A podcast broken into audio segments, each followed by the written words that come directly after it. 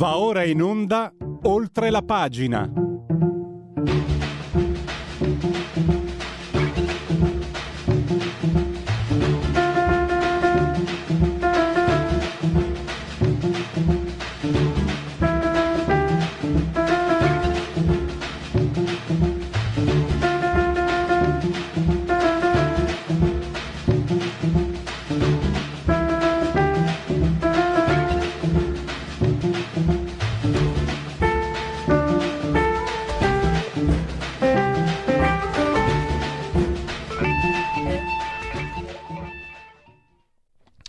Radio Libertà, oltre la pagina. Allora, tra poco vedremo di parlare di San Valentino, che era di Trento. Eh sì, come Monica Bellucci e Giancarlo Antonioni.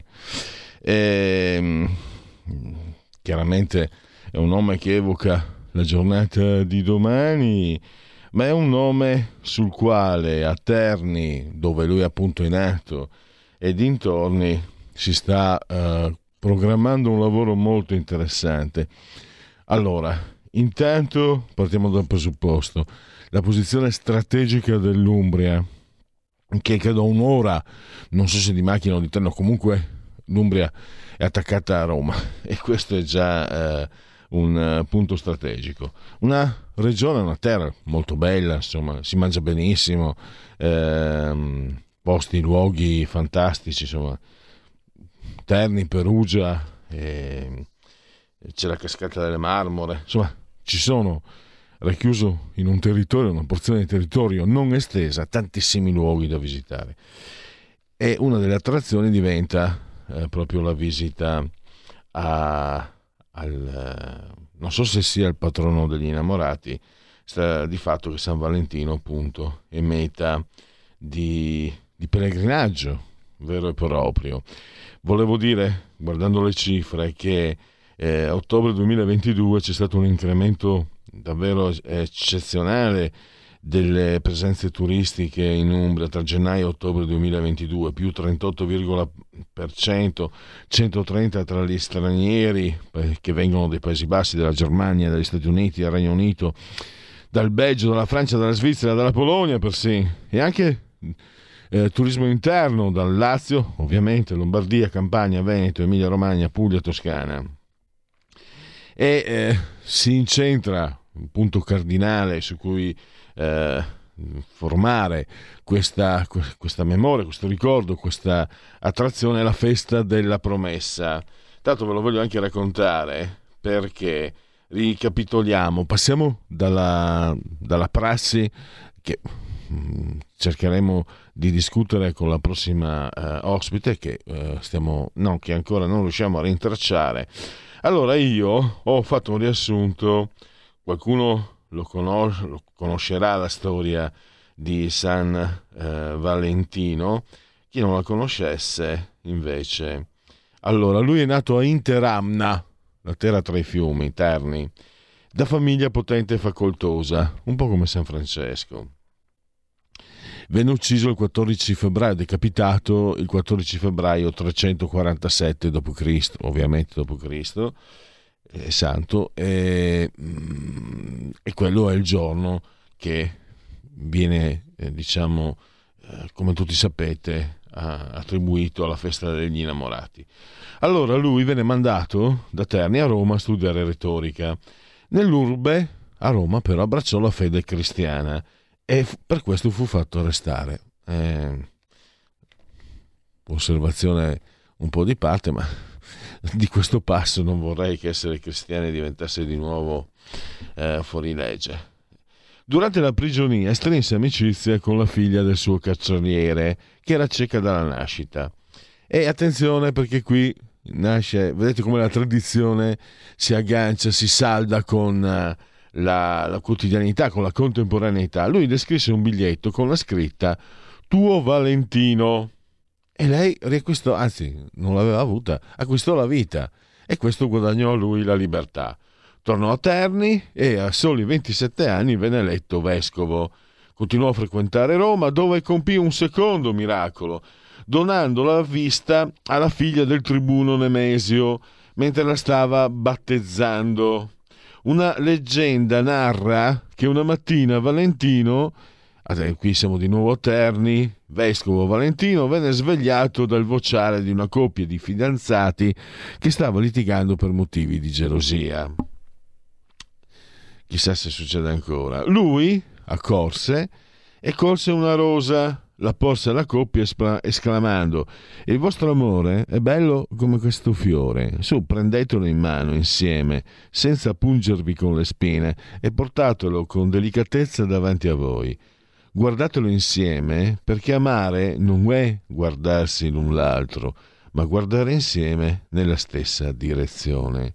Qualche tempo dopo i due ragazzi tornarono da Valentino chiedendo la sua benedizione per le nozze giurandosi amore eterno. La voce si sparse e le richieste divennero così numerose che il vescovo, Valentino appunto, decise di organizzare un'apposita cerimonia che eh, chiamò Festa della Promessa. Eh, nel 600 venne redatta la Passio Sancti Valentini, dove si narra appunto la parte meno, eh, la parte più sgradevole di questa vicenda, cioè l'arresto, la tortura, la decapitazione notturna avvenuta, come vi ho detto prima, il 14 febbraio del, del, del 347, 347 d.C.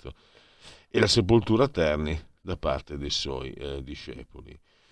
E, sì, abbiamo, abbiamo Clara Starace, credo, eh, che è titolare ideatrice del progetto San Valentino, tutto l'amore del mondo, già complimenti per la scelta anche eh, mediatica, no? Questo, tutto l'amore del mondo è bellissimo.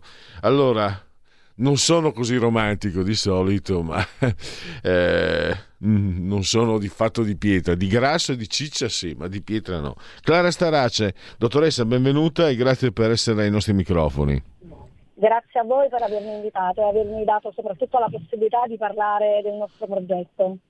Ecco, è un progetto che si articola su vari piani, si va dal, da, dalla musica, dall'arte, c'è anche la possibilità il, del cinema fatto con, uh, lo dico con parole mie, con i cellulari, sì. ci sono, ci sono sì, accordi esatto, con, le fer- con, le ferrovie, insomma davvero tante cose messe, messe eh, in, in, atto che la, le lascio la parola per riepilogarle perché magari perché no, insomma, anzi, sono convinto che nonostante mala tempora currunt, di innamorati che hanno voglia di, di incontrarsi in un momento di, di, di, grazia, lo posso dire, ce ne siano parecchi in giro, magari ci stanno anche ascoltando. Prego, dottoressa Starace.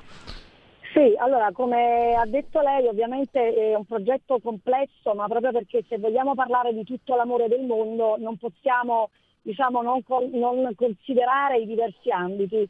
Lei dice l'amore romantico, sì, però eh, il nostro progetto non parla soltanto di amore tra le persone, ma è proprio un amore a 360 gradi. Per questo che noi parliamo di musica, parliamo di film, parliamo di cucina, parliamo inevitabilmente anche diciamo, di, di, di, di, social attraverso i quali le persone potranno poi esprimere questo sentimento nelle forme espressive più diverse.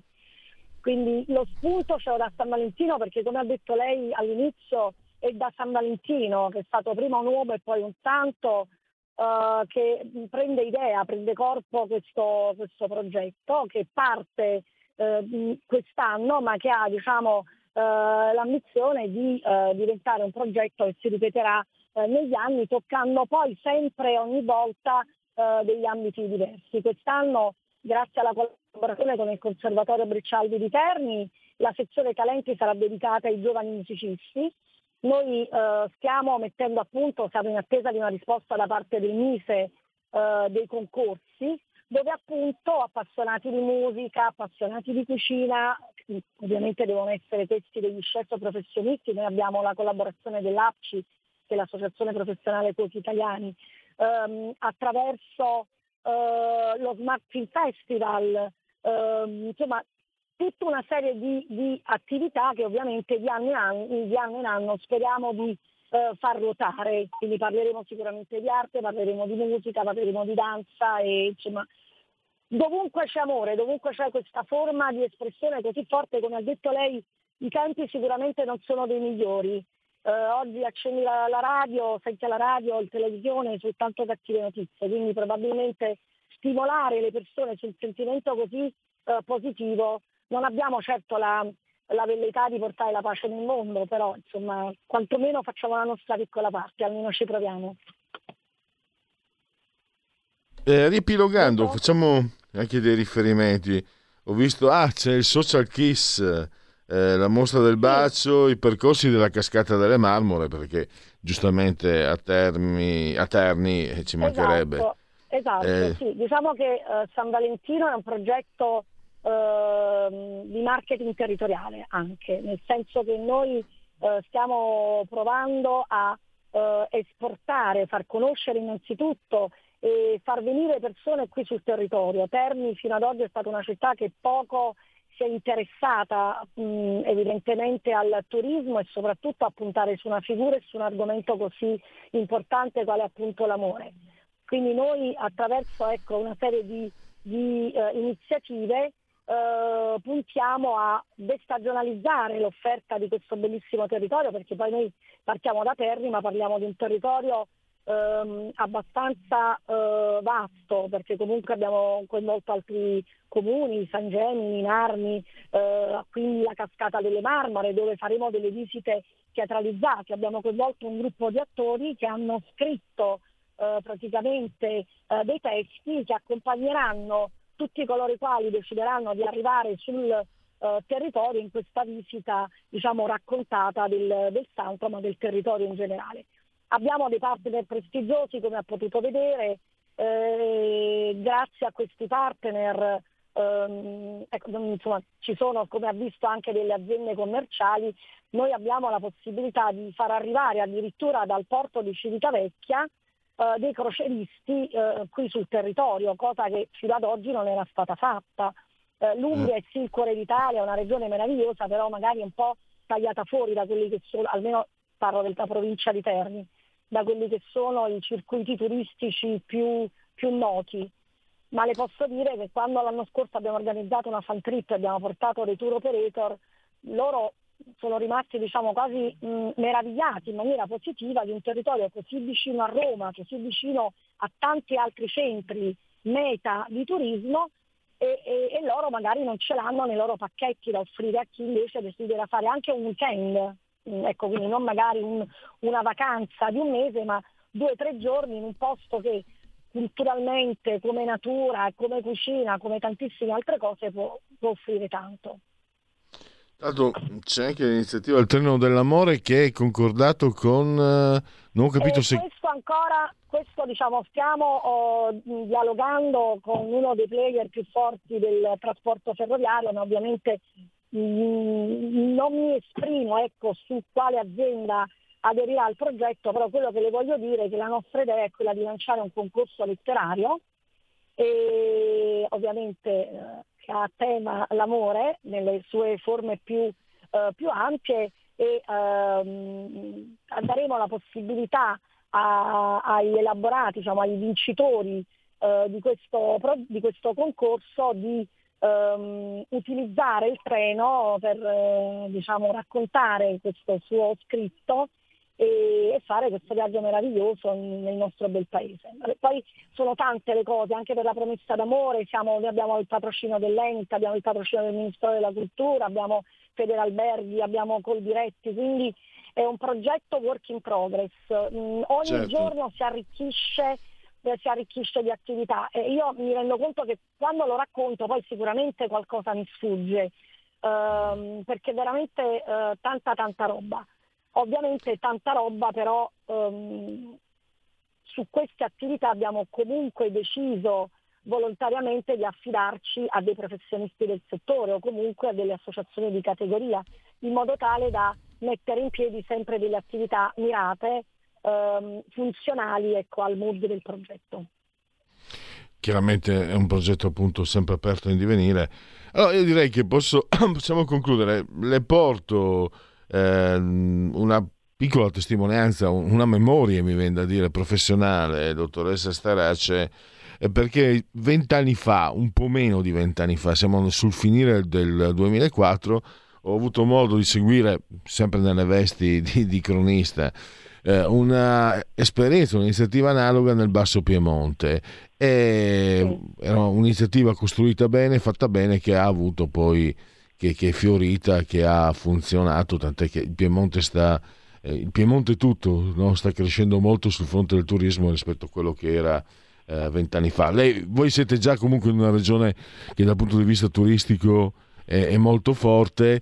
Terni, come diceva lei, magari non è eh, conosciutissima, adesso c'è l'occasione, in realtà ci sono le occasioni eh, per, per, valorizzare questa risorsa. Eh, per quello che ho visto io, cioè per quello che ho capito, ci sono tante cose valide. Io non posso esprimere giudizi, ma eh, trovo analogie con quello che è stato portato avanti con i tempi diversi chiaramente e con gli strumenti diversi rispetto a vent'anni fa, trovo, trovo, lo stesso spirito, eh, trovo molte analogie, è andata bene in Piemonte vent'anni fa o 19 eh, quasi, quasi 20, eh, direi che eh, non, non, ci sono, mi sembra che ci sono i presupposti per vedere lo stesso successo anche da voi a Terni, dottoressa Stracci. io sono, sono, napoletana, quindi mi porto dietro un po' di scaramanzia, prendo veramente questi suoi auguri di buon auspicio, noi ce la stiamo mettendo tutta. E ci crediamo tanto, eh, soprattutto stiamo lavorando veramente per far arrivare sicuramente i visitatori sul territorio, ma anche stiamo lavorando per portare questa quest'altra eccellenza italiana eh, al di fuori dei confini nazionali e devo dire con l'aiuto dei partner di cui ci stiamo circondando credo che i presupposti ci siano tutti. Allora, ringrazio ancora eh, Clara Starace e vi ricordo appunto questo progetto che parte da Valentino, da San Valentino. Beh. Grazie ancora allora, e ci aggiorneremo più avanti magari. E viva l'amore, in tut- e viva, l'amore, e viva l'amore assolutamente. Grazie. grazie, grazie, grazie.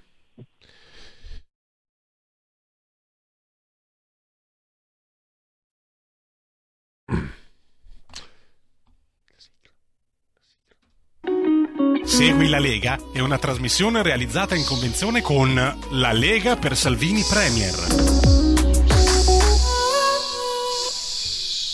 Segui la Lega dal sacro al profano, è redazionale che vi indica la strada giusta, la strada della virtù, quella del segui la Lega prima che la Lega seguisca te alla pellegrina, ma anche secondo sintassi o segua te alla marciana. Sono sul sito legaonline.it, scritto legaonline.it vi indico alcune delle cose che potete fare, scaricare l'opuscolo PDF con i progetti portati a termine da questo governo grazie alla presenza della Lega, poi tra le altre cose il calendario delle feste della Lega, molto importante e poi la possibilità di iscrivervi è molto facile, molto semplice.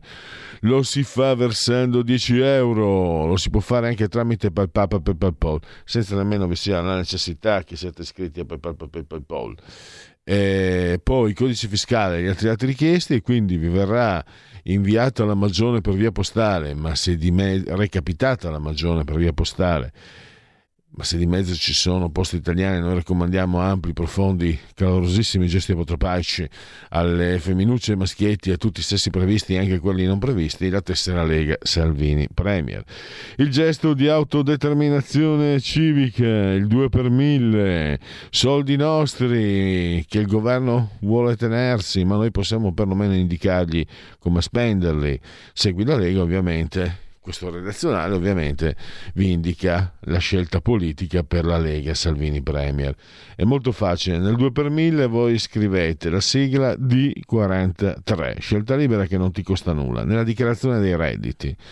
Scrivete eh, voce 2 per 1000 D43, D di Domodossola, 4 eh, le stagioni, 3 il numero perfetto. Vediamo se ci sono, se ci sono, se ci sono le eh, apparizioni eh, radio-televisive degli eroi della Lega, i politici, vediamo se ci sono aggiornamenti. Oggi siamo già al 13 e qui invece siamo fermi all'11 e allora possiamo, sono le 11. Perfetto, allora chiudiamo con Segui la Lega e poi tra qualche minuto. Adesso vi facciamo sentire un pezzo storico, San Valentino, Valentino Day degli ABC e poi riprenderemo con uh, Fleximan come il Tea Party. È un discorso intrigante. A tra poco. Segui la Lega è una trasmissione realizzata in convenzione con La Lega per Salvini Premier. Stai ascoltando Radio Libertà. La tua voce libera, senza filtri né censura. La tua radio.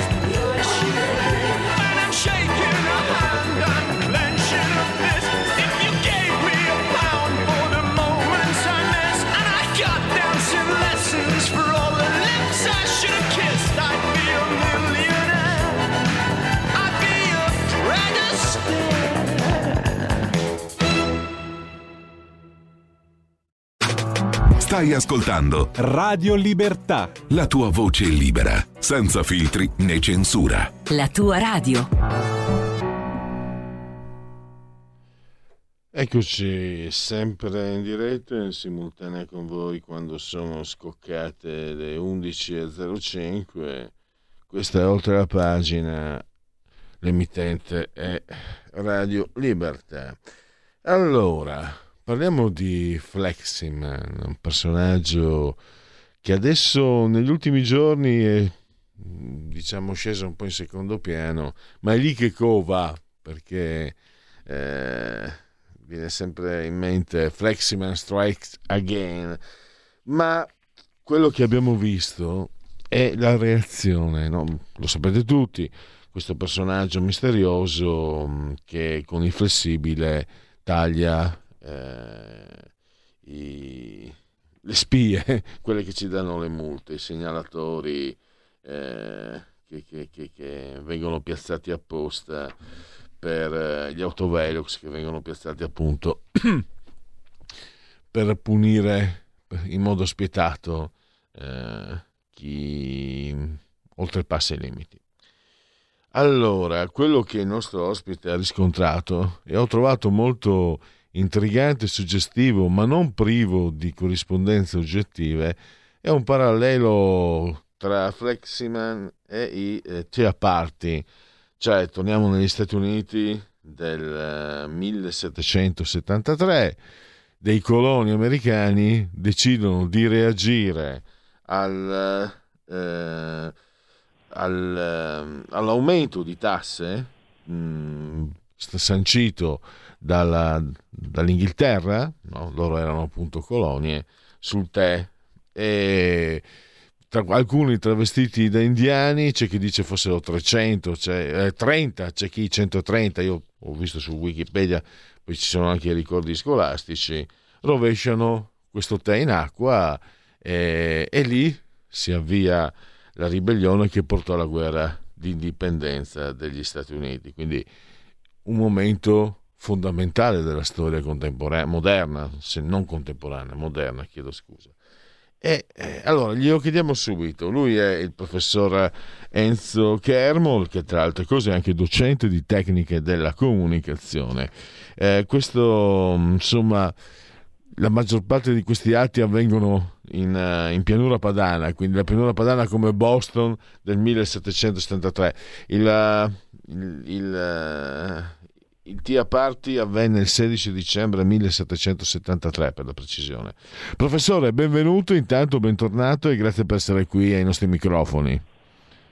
Sì, grazie, grazie a voi che mi avete eh, richiesto questa, questa nota. Ecco, le do la parola. Mi sembra che al di là del gesto, no, fi- sono le reazioni che lei, perché ovviamente i, gli artefici del, del, tea, part, del tea Party eh, trovarono grande consenso presso la popolazione e questo sta succedendo anche ora con Fleximan. Sì, eh, perché questo? Eh, perché in entrambi i casi eh, l'azione fu eh, semplicemente una rivendicazione, eh, pensiamo ai coloni americani eh, che eh, volevano in qualche modo ottenere un miglior trattamento da parte della madrepatria inglese. Eh, l'azione non aveva mh, mm, probabilmente uno scopo di danneggiamento, eh, ma piuttosto eh, di far presente queste incongruenze rispetto al lavoro duro e pesante che svolgevano nel nuovo continente. Eh, quello che è importante è che la risposta da parte della Gran Bretagna fu quella di severe sanzioni, arresti e così via, per cui una reazione spropositata rispetto all'atto compiuto. La stessa cosa potrebbe essere così indicata su, su Fleximan, cioè eh, tutta la, la, struttura degli attuali diciamo, rilevatori di velocità è perlomeno ambigua. Eh, abbiamo appunto sindaci che abbassano il limite di velocità eh, su strade provinciali, eh, di cui loro hanno il passaggio eh, ditte che propongono questi strumenti eh, in cambio di una, eh, un contratto di manutenzione addirittura percentuale sui, sulle contravvenzioni che vengono in qualche modo date. Eh, e il fatto finale che la cassa dei comuni, anziché reinvestire questo denaro nel miglioramento della viabilità, eh, lo trattengono per motivi diciamo, di gestione del comune. Per cui tutti elementi che chiaramente appaiono al cittadino come ingiustificati e ingiusti. Eh, ecco, dottor Kermo, sì. mi perdoni, pensavo a questo. Allora, lei alla fine è molto realista. L'Italia è il paese di Terraluce e vino. Eh, quindi magari non aspettiamoci, però ci sono delle riflessioni. Eh, questo questo gesto anche vessatorio. Lei ha riportato anche la testimonianza di un sindaco della provincia di Udine che è stato tentato da una ditta che eh, cura la manutenzione di questi autovelox con prospetti di guadagni importanti. Il sindaco evidentemente ha preferito farsi rieleggere anziché trovarsi i forconi sotto casa. Ma mi sembra che questo mh, mm, questa situazione. Certo, c'è anche la parte magari del cittadino che vuole essere impunito, non è che siamo tutti santi, però c'è anche questo, c'è l'Italia, il paese di terra, luce e vino, ma l'Italia è il paese dove il cittadino è suddito, dove non c'è rispetto. Cioè l'autovelox è mancanza di rispetto, fondamentalmente secondo me è una mancanza di rispetto, perché è una trappola è, è un, un, inganno. Infatti, ci, sono, mi sembra, tanti i giornali spesso negli anni passati parlavano di ricorsi, del fatto che non potessero essere eh, insediati senza che ci vi fosse segnalazione, eccetera. Ma questo atto ti spio, io Stato, ti spio e ti bastono. Questo si fa con gli schiavi, con i servi, con i prigionieri, con i detenuti o con i sudditi. E questo forse... Ehm, c'era anche un sondaggio che guardavo ieri, dottor Kermol. Qui destra-sinistra, alla fine i cittadini pensano che eh, ci sia un sovraccarico senza fine di leggi, di controlli, cioè di soffocamento della libertà individuale e in Italia in questo, proprio per il fatto, in fin dei conti i cittadini italiani non hanno stipulato un contratto sociale più o meno ufficiale, non ufficiale, ma negli altri, insomma, in Germania, in Francia, c'è questo, in, ancora di più nel Regno Unito, c'è questo patto sociale tra i cittadini e coloro che li governano. In Italia, per come nasce anche per quello che sono le mie povere nozioni di storia, non è che questo succeda, è un agglomerato messo insieme pezzo per pezzo con persone che tutto sommato non avevano tanto voglia di formare un, una nazione. E non voglio mettere in discussione lo Stato italiano, però il modo in cui è stato formato poi comporta quello che stiamo vedendo. Io insisto perché sono tanti anni, non è solo una posizione politica, lo pensavo ben prima della posizione politica. L'Italia ti tratta lo Stato italiano ti tratta come un suddito. Su questo credo che io vorrei, io vorrei conoscere qualcuno che mi confuti eh, questa, questa, affermazione. Prego, dottor Kerman, cosa ne pensa?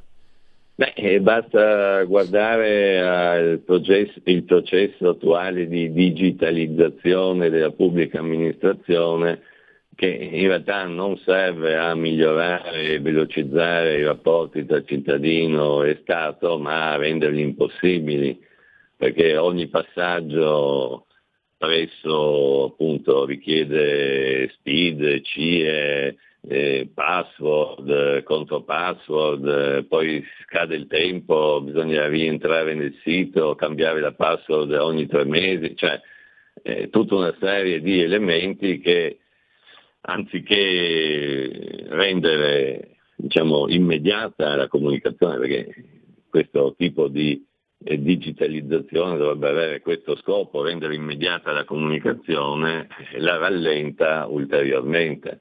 Eh, tanto che pensiamo ad esempio nella fatturazione elettronica, eh, molti derivano ormai completamente al commercialista che pone un ulteriore balzello per l'emissione delle fatture che eh, ovviamente hanno eh, tutta una serie di eh, particolarità a seconda se sono per la pubblica amministrazione, per un privato e così via.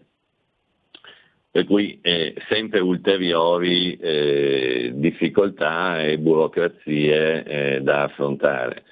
Eh, chiaramente il cittadino si sente sempre più lontano da tutto ciò che è rappresentato dallo Stato. Da una parte lo Stato che si autoalimenta con queste burocrazie che eh, spesso eh, superano in, numero, in numerosità quelle dei cittadini e eh, dall'altro dei disservizi eh, totali eh, in quanto eh, non c'è la rispondenza eh, che il cittadino vorrebbe di eh, una immediatezza di intervento, come ad esempio ci sono stati che chiaramente hanno tassazioni elevate, pensiamo ai soliti paesi nordici, ma in cui lo Stato si prende cura del cittadino dalla nascita fino alla morte eh, in eh, tempi rapidi e soprattutto con efficacia.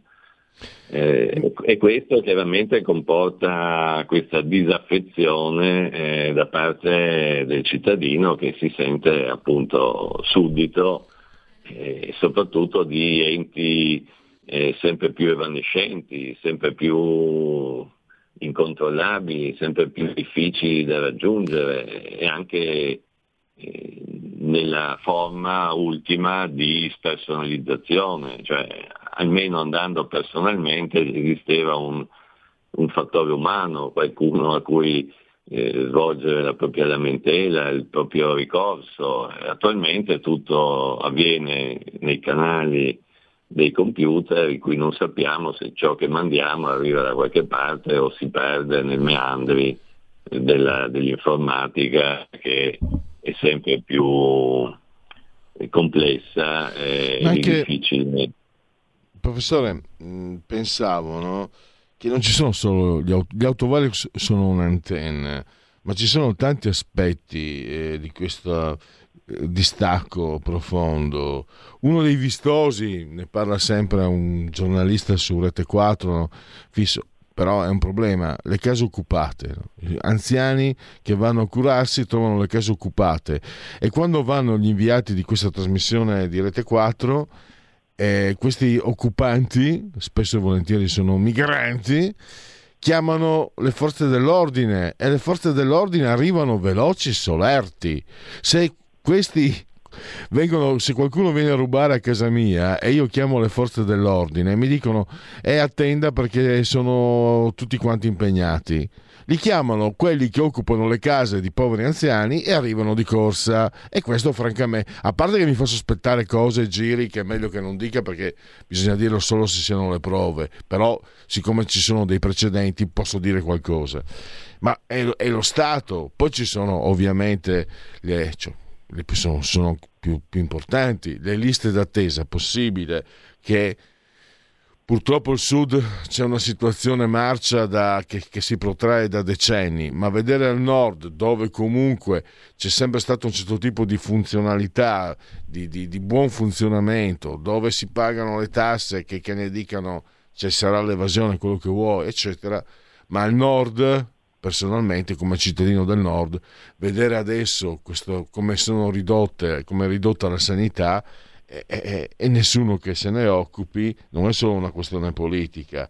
E poi ce ne sono naturalmente ah, i quartieri di città che ormai sono di tante città sono in preda alle eh, gang giovanili eccetera ne abbiamo parlato con lei professore tante volte la scuola abbiamo, abbiamo uh, studenti che sparano in faccia alle professoresse e la scuola, cioè l'istituzione, cioè lo Stato sta dalla parte degli studenti.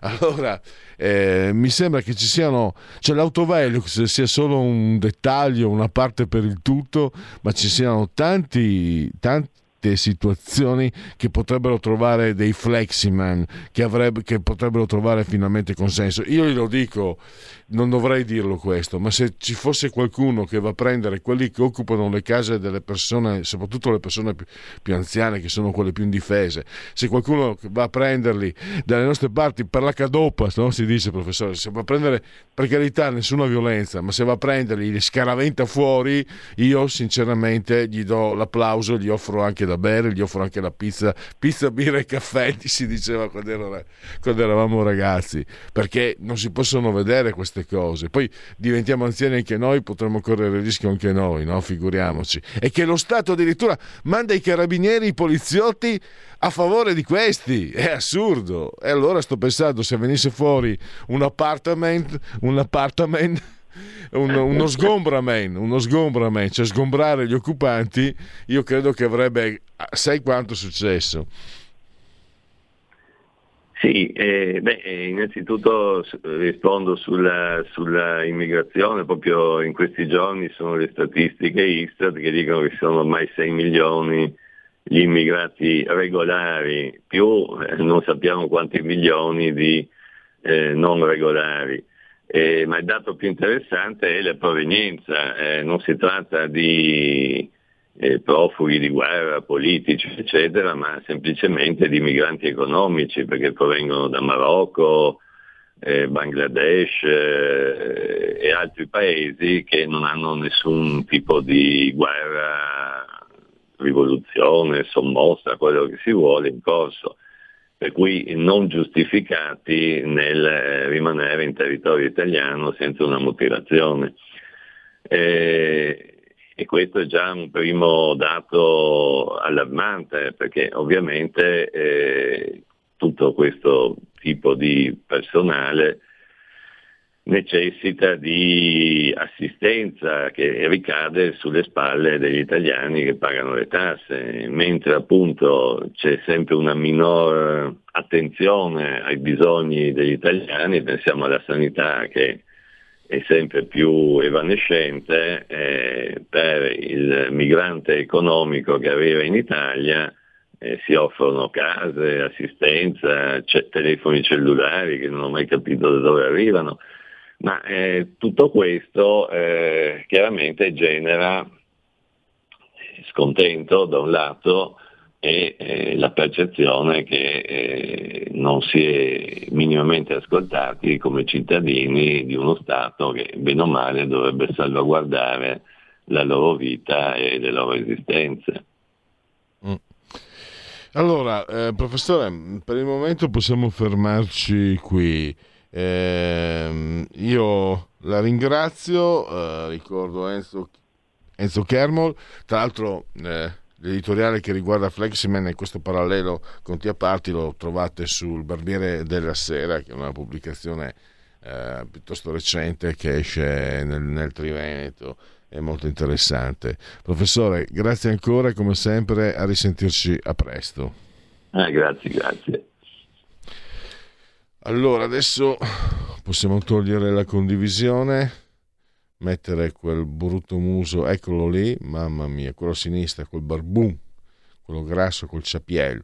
Andiamo a leggere qualche sondaggetto, vediamo di estrapolare dalle mie fonti eh, qualche...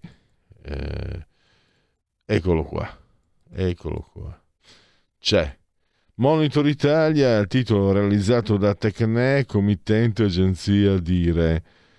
Abbiamo il borsino dei partiti, Fratelli d'Italia 28,5, PD 19,8, 5 Stelle 16,2, Forza Italia 9,2, Lega 8,4.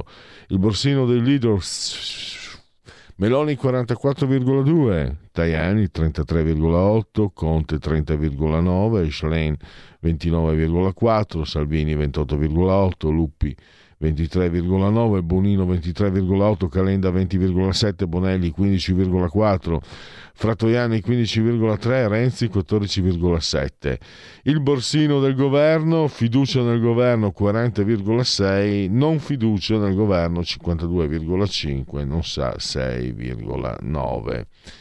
E anche qui poi, se perché se metti insieme eh, i voti dei partiti di governo abbiamo 28, 37, 45, eh, abbiamo 46, quindi quasi la maggioranza assoluta, eh, però sfiducia nel governo, quindi queste sono eh, certe dis- disarmonie, discrepanze tra i sondaggi. si può anche azzardare questa conclusione. La gente non è contenta del governo, ma ha ancora più paura che governi centro-sinistra a questo punto. Questo mi, dicono, eh, mi dice il voto dei partiti. Allora, togliamo la condivisione di questo e andiamo al secondo e ultimo sondaggio della giornata. Allora, EMG, committente RAI allora abbiamo. Ritiene che la protesta dei trattori sia giusta o sbagliata? Giusta il 70%, questo è un dato che riscontriamo un po' tutti, su tutte eh, le analisi, indagini demoscopiche di questo tipo. Sbagliata il 16%, non sa il 14%. Chi ha la colpa della crisi che ha portato alle proteste dei trattori?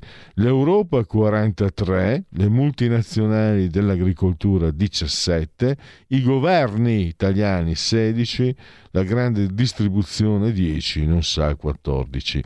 Secondo lei, nel passaggio dal produttore al consumatore, l'aumento degli, dei prezzi è eccessivo, 86%, corretto il 6. Eh, eh, non sa, non risponde l'8. E possiamo anche chiudere, togliamo la condivisione e andiamo a, eh, già che ve n'è il tempo, a espletare i convenevoli, i famosi convenevoli formulaici, ricordandovi che siete in simultanea con Radio Libertà, questa è la trasmissione Oltre la pagina, e siamo insieme al grande Mattia favolosamente abbarbicato sulla tolla di comando in regia tecnica. In simultanea con noi quando sono scoccate le 11.27 eccolo qua. Mi era scomparso ma adesso lo riprendo. Eccoli qua. Questi sono gli applausi per la sigla che quelli stanno sempre bene le temperature narrano di 10,7 gradi centigradi sopra lo zero esterni, mentre internamente siamo a 26 gradi. Fa caldo, fa caldo. Eh, Mattia e il sottoscritto sono sospesi entrambi a 103 metri sopra il livello del mare, umidità 69%, mentre la pressione si attesta a ai 1018.9 millibar. Un abbraccio come sempre, l'abbraccio per eccellenza, forte, forte, forte, forte, forte, forte, forte, forte, forte alla signora Adriana Angela, alla signora Clotilde. alla signora Carmela, loro ci seguono ma ci seguiscono anche lo facciamo ammettere dalla sintassi, dal canale televisivo terrestre 252, il 252, perché Radio Libertà è una eh, radiovisione e quindi lo sapete, chi si abbona a Radio Libertà campa oltre cent'anni. Meditate, gente, meditate. Potete continuare naturalmente a farvi cullare dall'algido suono digitale della radio DAB oppure seguirci ovunque voi siate nell'orbe terraqueo e anche oltre dal, um, grazie a applicazioni eh, dedicate sì, no, dall'agito sono digitale. Dovunque siate, grazie per essere dedicate, potete seguirci appunto con smartphone, iPhone, iPad, mini iPad, tablet, mini tablet, Alexa, accendi Radio Libertà, passa parola. Beh, saremo riconoscenti, mi ero un po' pasticciato, comunque c'è la Radio DAB e c'è la possibilità con l'applicazione di seguirci con i telefonini, ma appunto anche con... Eh, i portatili, eccetera, e anche con Alexa accendi la libertà, per problema se non mi riconoscete, l'ho già detto, Far TV, e poi c'è Twitch, che è il social di ultima generazione, c'è il profilo Facebook che è davvero molto... Uh, puntuale nell'orientarvi, nel darvi orientamento attraverso la programmazione di Radio Libertà. E infine io sono molto affezionato al nostro ottimo e abbondante sito radiolibertà.net. È un sito che vi permette di seguire la programmazione, di essere informati, di ascoltare anche la radio in diretta, eccetera, eccetera, eccetera. Direi che sa suffi, possiamo andare all'intervallo e, e la terza pagina, mi raccomando la sigla della terza pagina, che ti dico anch'io quale sarà adesso, non sarà quella canonica, ma eh, Mattia trova, prova, forse lo ha, l'ha cantata anche Ella Fitzgerald, Some of This Day, Some of the Tese, THS Dice, ho fatto francese a scuola, quindi conosco il furlano, il veneto, ma mm, reminiscenze di latino, ma con l'inglese zoppico moltissimo. È un brano che ascoltava sempre Antoine Ronquentin nella nausea di Sartre e andiamo ad addentrarci in una sartriana memorabile, ovviamente non per opera mia, non sarei all'altezza, ma Matteo Fais lo è e come. Tra pochi minuti. Stai ascoltando Radio Libertà. La tua voce libera, senza filtri né censura. La tua radio.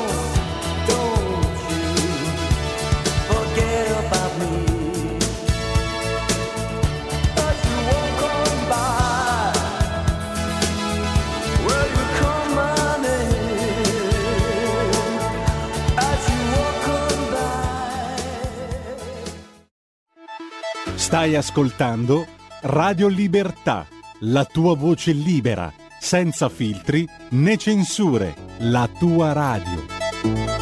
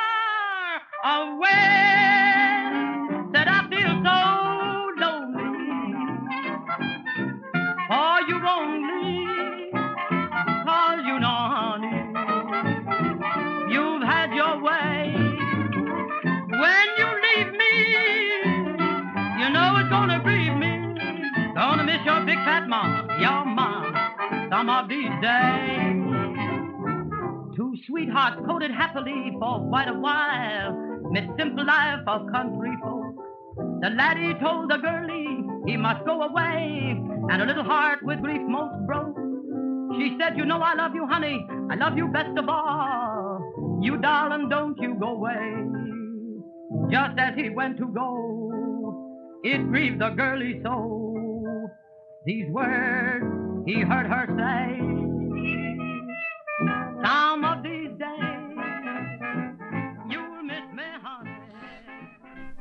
Terza pagina con una sigla doc solo in questo caso perché adesso ci addentriamo in una vera e propria sartriana perché Matteo Fais eh, sul suo sito, sul suo giornale, il detonatore.it, ha scritto un editoriale eh, davvero, secondo me, memorabile su Sartre, sulla nausea, su Antoine Roquentin, sul fatto che eh, gli uomini non si rendono conto di non essere necessari e indispensabili, che l'esistenza è anche casualità. Ma è una sintesi un po', eh, come dire, rudimentale. Per fortuna c'è Matteo in eh, collegamento. Matteo, benvenuto, bentornato ai nostri microfoni. Matteo in collegamento via Skype. Ciao. Buongiorno a tutti. Allora, io ci ho provato a introdurre, ma intanto, mh, allora, mh, per chiarirlo anche agli ascoltatori, eh, Jean-Paul Sartre è una, una costante, no? è un riferimento molto importante eh, nella tua linea di, pensa- di libero pensatore. Tra l'altro è curioso perché io quando vedo quando parlo di Sartre, eh, spesso ci sono quelli un po' di, di, di centrodestra, di destra, che storcono il naso. E io dico, se non capite l'esprit, è pazienza, perché lui è stato anche comunista, lui è stato quello che ha rifiutato il Nobel, tutto quello che volete. Però chi se ne importa? Se abbiamo di fronte... Io addirittura mi sono permesso, e poi mi taccio, eh, io sono molto colpito, mi ha colpito molto per quanto riguarda il mio personalissimo percorso di letture e studi Schopenhauer. Schopenhauer per me fantastico perché ti dice queste sono le risposte alle domande. Sappi che non ti servono a nulla. Sartre è la parte, la, la parte B, chiude il discorso, perché Sartre ti dice ma perché ti fai queste domande? e, ti, e se usi il cervello, a quel punto hai chiuso il discorso. Se non lo usi, fai come fa, come fa la maggior parte delle persone, perché è anche rischioso affrontare questa- questo approccio eh, Sartre. Poi è detto con parole mie, correggimi, sistema tu tutto, Matteo. Io l'ho detto un po' così, come, come mi veniva ex abrupto. Può darsi che ci sia magari delle incongruenze in quello che ho detto. Io la sento, la provo così. Ho studiato sicuramente più Schopenhauer di Sartre. Sartre l'ho letto e amato tantissimo. Il muro e la nausea, soprattutto. Prego. Innanzitutto per cominciare vi farei vedere questa bellissima edizione della nausea. Questa è un'edizione di Gallimard del, del 1938 che ho acquistato a Parigi in quelle simpatiche bancarelle oramai considerate patrimonio dell'umanità, a quanto risulta che si trovano lungo la Senna. Ma veniamo, veniamo a lui, veniamo al suo pensiero e, e sorvoliamo sul feticismo per i libri. Tra parentesi, proprio oggi ricercavo la mia prima edizione in Audi di- del, del testo sartriano della nausea. Straordinariamente non l'ho trovata, vorrà pur dire qualcosa. La, la nausea forse si è, si è smarrita. Ecco, e qual è il punto del discorso sartriano? Il punto del discorso sartriano è quella, è, sta tutto in quella frase che solitamente si utilizza per introdurre il discorso anche dell'essere il nulla, quest'altro bel volumone qui di 500 pagine. Cioè l'esistenza viene prima dell'essenza. Che cosa vuol dire? Vuol dire che noi non siamo nulla in principio, non siamo nulla nel senso che non siamo questo avvocato, non siamo questo giornalista, non siamo il medico, non siamo il buon padre di famiglia. Semplicemente siamo, siamo come l'insetto, come il tavolo, come una qualunque cosa del mondo, con la differenza rispetto, a eh, da- rispetto alle cose che, che esistono intorno a noi, che noi abbiamo una coscienza. Questa coscienza è una possibilità di nullificazione, direbbe Sartre. Fondamentalmente che cosa vuol dire questo? La coscienza è la possibilità della libertà. Dunque, che cosa abbiamo da fare noi? Abbiamo solo da fare una cosa, sceglierci in qualche modo. E abbiamo, abbiamo da impegnarci in, una, in un lungo processo che ci porterà in ultimo a essere qualcosa, perché questo vorrei specificare, non vi è niente di male nell'essere qualcosa, anzi non si può evitare di essere. Eh, Sartre eh, avre- eh, diceva se vuoi sapere chi è Proust non hai che da leggere alla ricerca del tempo perduto e in effetti non c'è via di fuga oramai per Proust. Egli è quello che ha lasciato nel mondo senza, senza possibilità di scuse, lui è quell'uomo lì. Ecco, ma dicevo, il problema non sta tanto nel tentativo di cercare di essere qualcosa, ma casomai nel fatto di considerarsi necessari. Antoine Roquetin, il protagonista della nausea, è questo che imputa come peccato eh, originale alla borghesia di Bonville, la città in cui è amb- ambientata la nausea. Tutti questi signori che si radunano eh, la domenica eh, vie- nelle vie principali e che si salutano con grandi cerimoniali fra di loro, così come le persone che sono ritratte nel museo di Boonville e che sono quelle che hanno segnato la storia della città, tutti costoro eh, compiono il peccato di considerarsi necessari, cioè di pensare sì, io sono un uomo nato per commerciare, sì, io sono il medico venuto al mondo per salvare tante vite, sì, io sono l'avvocato che porterà ed imporrà la giustizia dei costumi sulla mia comunità e questo è il loro grave errore. Il loro grave errore è credere di essere destinati invece di scegliere la propria sorte a mezzo delle proprie azioni. In realtà quello che mi preme eh, sottolineare non solo con l'evidenziatore ma anche con la matita rossa e blu eh, oltre che con la mina eh, oltre che con la micromina è proprio questo. Il, la, la cosa fon- il, messaggio di Sartre non è un messaggio di disperazione quando lui sostiene non c'è niente nessuna ragione di esistere non vuol dire che dunque l'unica soluzione è spararsi un colpo in testa alla Hemingway e chiudere lì il discorso, proprio perché non c'è un senso dato all'esistenza, proprio perché io non sono il buon nato buon padre di famiglia, non sono nato medico, non sono nato giornalista, non sono nato scrittore, sono libero, sono libero e posso scegliere io che cosa essere a mezzo del mio impegno in questa vita, a mezzo del mio impegno nel mondo.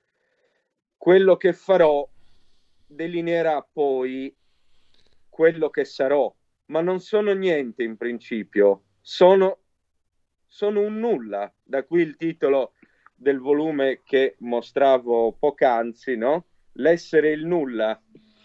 Io, io non sono io sono nulla e rispetto alle altre cose che sono com- in modo compatto, monolitico, il mio ta- il tavolo su cui scrivo o il tavolo su cui è poggiato il tablet da cui vi sto parlando adesso non può essere se non ciò che è. cioè un supporto su cui posare qualcosa. Al contrario, io in principio non sono niente eh, di ciò che sono diventato e ciò che sono diventato lo sono diventato a mezzo di una scelta, a mezzo di un impegno. Certamente poi ho un bel dire che io sono anche qualcosa di più di ciò che gli altri vorrebbero vedere in me, ma sicuramente non posso negare di essere quell'uomo che si è impegnato in tutta una serie di attività, Matteo, quali per esempio la, la scrittura e il detonatore, certamente. Matteo, scusami, eh, credo che sia così interessante questo pensiero sartriano oggi più che mai, perché non è più la borghesia, no? Cioè abbiamo scoperto che i poveracci non si comportavano come i borghesi perché avevano urgenze. Adesso qualsiasi cretino ormai si crede indispensabile. Con i profili Facebook, Instagram, la- il telefono, in televisione, in radio, devo, devo far sentire la mia opinione che è indispensabile al resto del mondo. Se non si sa quello che dico io, il mondo non va avanti. Se non si legge quello, le scorreggine che metto sui miei profili sul mio profilo Facebook, il mondo muore. Io credo che sia disperante. Cioè, tutto quello che eh, Sartre ha indicato come problematico, come sbagliato, lo dico con linguaggio mio, adesso ormai è, è- ammorba tutto. Cioè, ripeto, dal- dallo scorreggino di quarta categoria, ma anche alla persona più intelligente e più capace, ci ritengono tutti indispensabili. Senza di loro il mondo non va avanti e perdono l'esistenza perché poi sono vuoti, sono nulli. Anche chi, anche chi ce l'ha eh, qualcosa, anche chi ha qualcosa, se eh, ammorbato da questo virus diventa vuoto perché perde il senso dell'esistere perché lui si pensa necessario. Eh, non so se sono io pessimista, esistenzialista o schopenhaueriano, non lo so, volevo sentire una tua opinione.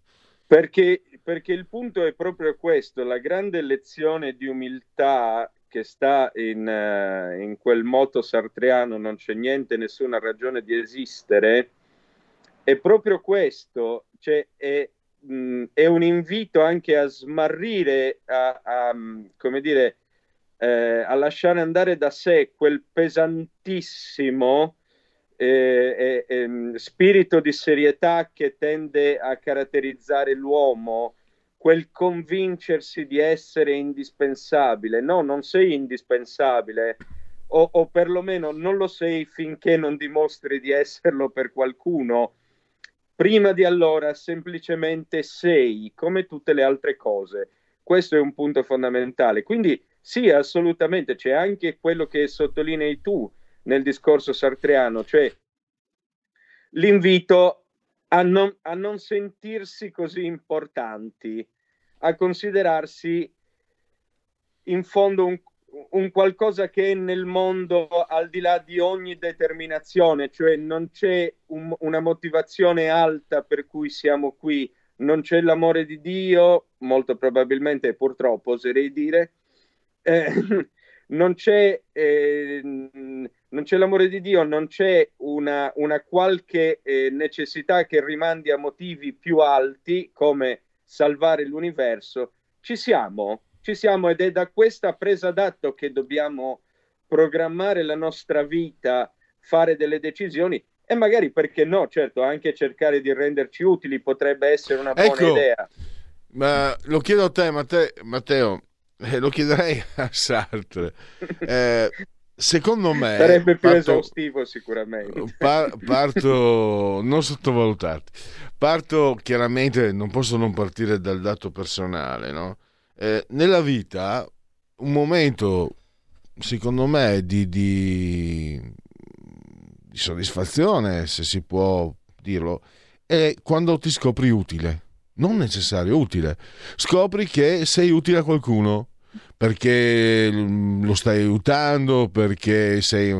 E, ripeto, continuando a non ritenerti necessario, questa scoperta della tua utilità non dà il senso dell'esistenza, perché il senso dell'esistenza è di non avere senso, ma dà una direzione, dà una consolazione o non lo so cos'altro. Per chi ha, per chi ha paura della... dell'esistenza il senso Eh. dell'esistenza, proprio perché non è dato, ci- eh, siamo condannati a trovarlo noi, ognuno per sé. È proprio qui che sta il punto, il, Ma, eh, la scusa, volevo- svolta.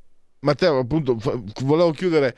Perché le persone normalmente non si fermano a questo dato, scoprirsi utili? Vogliono, partono subito con siamo necessari e indispensabili. Io non ne conosco quasi nessuno che non si ritenga necessario e indispensabile, eh, a parte le persone sagge. Eh, per il resto, sinceramente, una, una mandria sterminata di scorreggioni che pensano che, flatulenze, che senza le loro flatulenze non possiamo respirare. È una cosa soffocante, eh, nauseante, che porta personalmente, mi porta anche sentimenti molto negativi, sentimenti di, di dissipazione, di, insoppor- di insopportazione enorme. eh, perché certe volte ti senti soffocare da questi scorreggioni, non c'è niente da fare. Eh, e rischi a, a tua volta di, senti- cioè di, di- rischi, rischi di sentirti necessario a te stesso confrontandoti con la mandia di scorreggioni dei quali rischi di sentirti superiore quando non lo sei affatto, sei solo su un altro punto, un altro piano, un- un'altra prospettiva.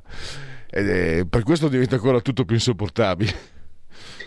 Ma quelli, quelli che tu giustamente chiami gli scorreggioni e che il personaggio di eh, Antoine Roquetin nella nausea chiama gli sporcaccioni, e, mh, come dire, cadono in, eh, in questo, nell'errore di, di considerarsi necessari proprio perché questa prospettiva è massimamente consolante e perché li solleva, li solleva dall'assumersi le- la responsabilità di ciò che sono.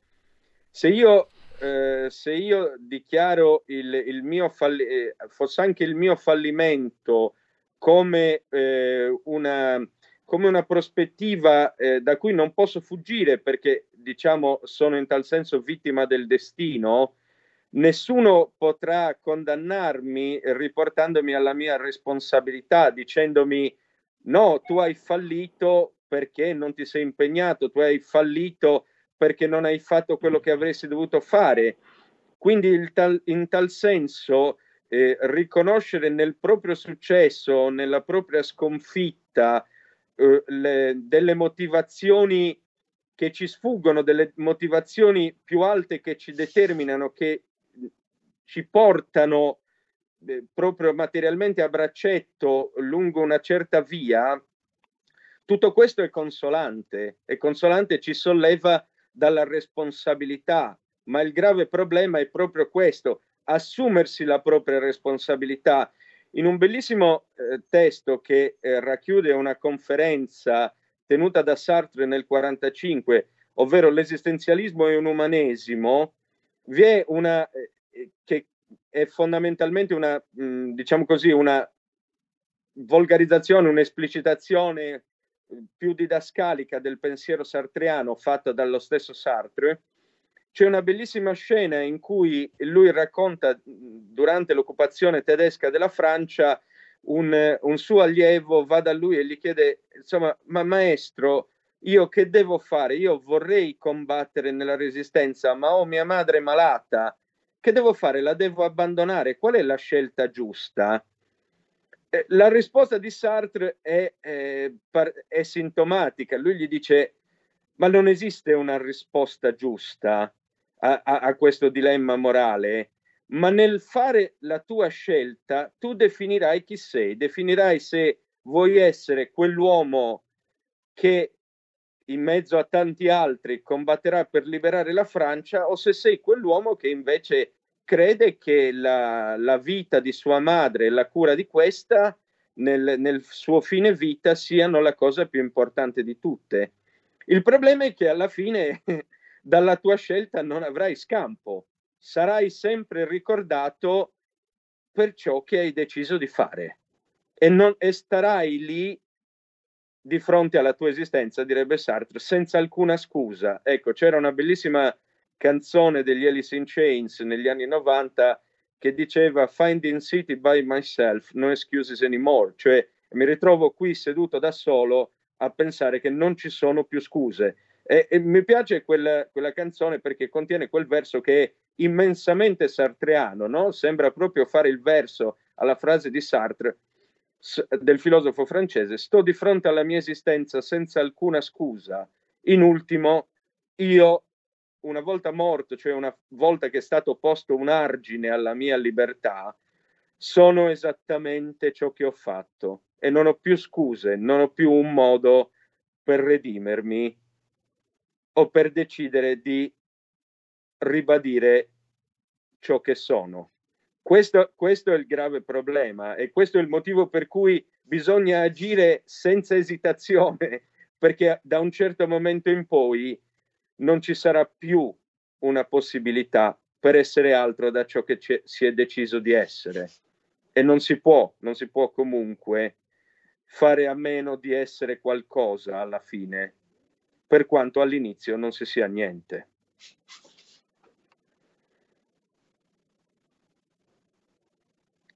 Mi sentite? Scusa, scusa, eh, colpa mia. Scusa, allora, grazie Matteo, Matteo Spero di non aver Fais. chiuso in modo troppo drammatico. Hai chiuso nel modo, secondo me, nel modo giusto. Eh, anche chissà qual è il modo giusto. Un modo che a me è piaciuto, cioè, che, che secondo me era il più che era indicato per eh, dare un senso anche con la chiusura, con, eh, con l'uscita di scena, un senso a quello di cui eh, abbiamo, hai parlato. E potete leggere con, con tutto il tempo quindi a vostra disposizione l'editoriale sul detonatore.it. Facciamo esplodere la banalità. Grazie a Matteo Fais e risentirci a presto. A prestissimo, un saluto a tutti. La verità è che sono cattivo. Ma questo cambierà. Io cambierò. È l'ultima volta che faccio cose come questa. Metto la testa a posto, vado avanti, rigo dritto, scelgo la vita. Già adesso non vedo l'ora. Diventerò esattamente come voi. Il lavoro, la famiglia, il maxi televisore del cazzo, la lavatrice, la macchina, il CD e l'apriscatole elettrico. Buona salute, colesterolo basso, polizza vita, mutuo, prima casa, moda casual, valigie, salotto di tre pezzi, fai da te, telequiz, schifezze nella pancia, figli, a spasso nel parco, orario d'ufficio, bravo a golf, l'auto lavata, tanti maglioni, Natale in famiglia, pensione privata, esenzione fiscale, tirando avanti, lontano dai guai, in attesa del giorno in cui morirai. Genetriaci, no, genetriaci, ricorrenze e commemorazioni del 25 giorno di piovoso mese del calendario repubblicano. Per tutti un martedì 13 martis, 13 di febbraio, anno domini 2024-2024, che dir si voglia. sì, festeggiate, dai, c'è voi altri, almeno la giornata mondiale della radio. Vabbè. Georges Simenon, eh, restiamo in Francia dopo Sartre. Bisogna accettare la vita come viene, lei è più forte di noi. Kim Novak, allora, da soli si va in giro, in due si va sempre da qualche parte, di origini ceche, bellissima. Oliver Reed, attore, Proximo, Ombre e Polvere. Peter Gabriel, Genesis, Shock the Monkey, Strana, secondo me, una certa rassomiglianza con Mel Gibson quando era giovane. La Turco Napolitano di Livia Turco da Cuneo. Lion Brady, che ha giocato anche nella Beneamata, nell'Inter e nella Juve, che ieri ha perso. Peter Hook, bassista dei Joy Division, e quindi eh, a me estremamente caro. Poi Pierluigi Collina, a parte la diffidenza naturale che ho imparato fin da bimbo ad avere per tutti coloro che avessero questo nome, Pierluigi. Non ne ho conosciuto uno un po' raro, tutta, sia quelli più famosi che quelli anche conosciuti privatamente. Tutta una manica di... Vabbè, non posso dire le parolacce. Ma a parte questo, Pierluigi Collina, Omar Sivori una volta, il grande giocatore argentino di, di anni fa, che è stato anche pallone d'oro, disse ma da bambini quando giocate a calcio e fate squadra trovate qualcuno che vuol fare l'arbitro. Nessuno vuol fare l'arbitro. Ci sarà qualcosa che non funziona in uno che, va, che va a fare. Rocco Tenica Sergio Conforti di Elio le storie tese e chiudiamo veramente in bellezza. American Beauty Meina Suvari di origine estone. Grazie a Mattia, sulla tolla di comando saldamente regia tecnica e grazie a tutti voi.